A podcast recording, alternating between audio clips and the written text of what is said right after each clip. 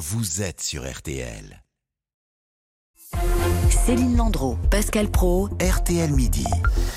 Plus de 44 000 animaux pris en charge l'an dernier par la SPA, la Société protectrice des animaux, des chats évidemment, mais aussi ce qu'on appelle les nouveaux animaux de compagnie. Bonjour Jacques-Charles Fonbonne.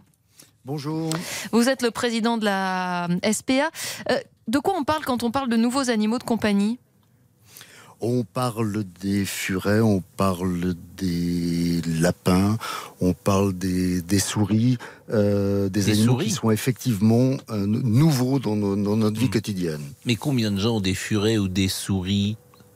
Alors, c'est assez difficile à dire parce que ce sont des animaux qui sont achetés dans les, dans les animaleries.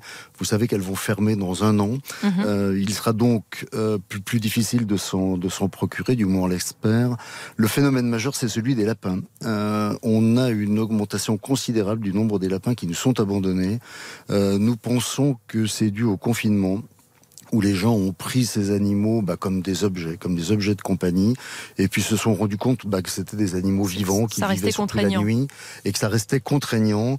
Et on nous on a amené, on a recueilli cette année toute, toute espèce confondue 2600 nacs. J'imagine que le nombre des lapins qu'on nous amène dans les, dans les refuges est, infiniment faible par rapport au nombre dont les gens se sont débarrassés, il mhm. faut utiliser le terme, tout simplement en les jetant dans le pré d'à côté ou en les abandonnant au bord des routes, parce que c'est la solution la plus facile pour des animaux qui, à la différence des chiens et des chats, ne sont pas identifiés. Et, les chats, toujours, euh, la majorité des abandons euh, aujourd'hui encore, ça veut dire que les campagnes euh, ne suffisent pas alors on a eu une année assez paradoxale. On n'a pas connu davantage d'abandon que les années précédentes. Vous le disiez tout à l'heure dans le, dans le teaser, c'est 44 000 animaux qui ont été abandonnés. On a réussi cette année à réaliser un petit peu plus d'adoptions que l'an dernier, avec 41 000, 41 000 adoptions. En revanche, euh, on, a des, clignotants qui sont un peu allumés à l'orange. Celui des NAC qu'on vient d'évoquer. Mhm. Le nombre des chiens abandonnés, en revanche, a été stable, mais on a eu énormément de chats, à peu près 27 000 chats qui nous ont été abandonnés, euh, et des chevaux. Alors les causes sont différentes. Les NAC, on vient de l'évoquer, avec l'animal objet.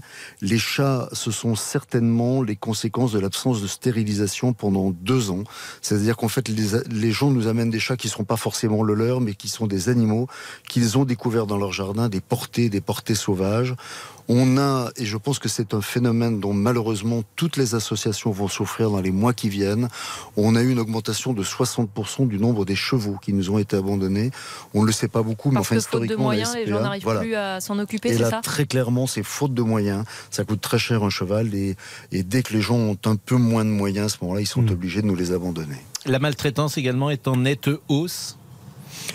Alors là aussi, c'est paradoxal. C'est-à-dire que nous avions connu l'an dernier, les années précédentes, environ 15 000 cas de, de, signalement de maltraitance. Hein. On a un numéro de téléphone ou par courrier.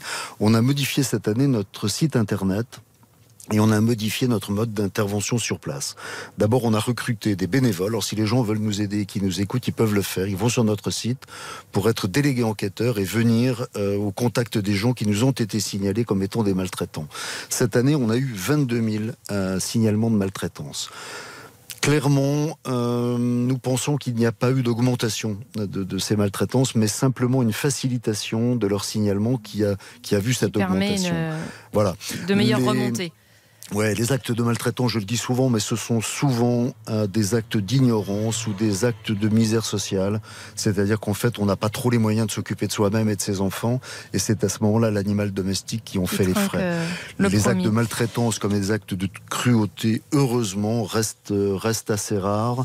Ils sont poursuivis, même si on, même si on mm. considère qu'ils ne sont pas assez pénalement, assez pénalement réprimés. Ben merci beaucoup, Jacques-Charles Fonbonne. Je rappelle que vous êtes le président de la Et on rappelle ce chiffre, plus de 44 000 animaux euh, pris en charge l'an dernier par la SPA et vous renouvelez évidemment euh, votre appel pour que cela ne se reproduise plus. Merci encore. Dans un instant, RTL Midi, votre vie. Est-ce que vous aimez les pâtes? Est-ce que vous aimez la pizza? Est-ce que vous aimez euh, la nourriture italienne? C'est aujourd'hui, je crois, la journée mondiale de la nourriture italienne. Vous croyez bien A tout de suite. Céline Landreau, Pascal Pro. RTL Midi.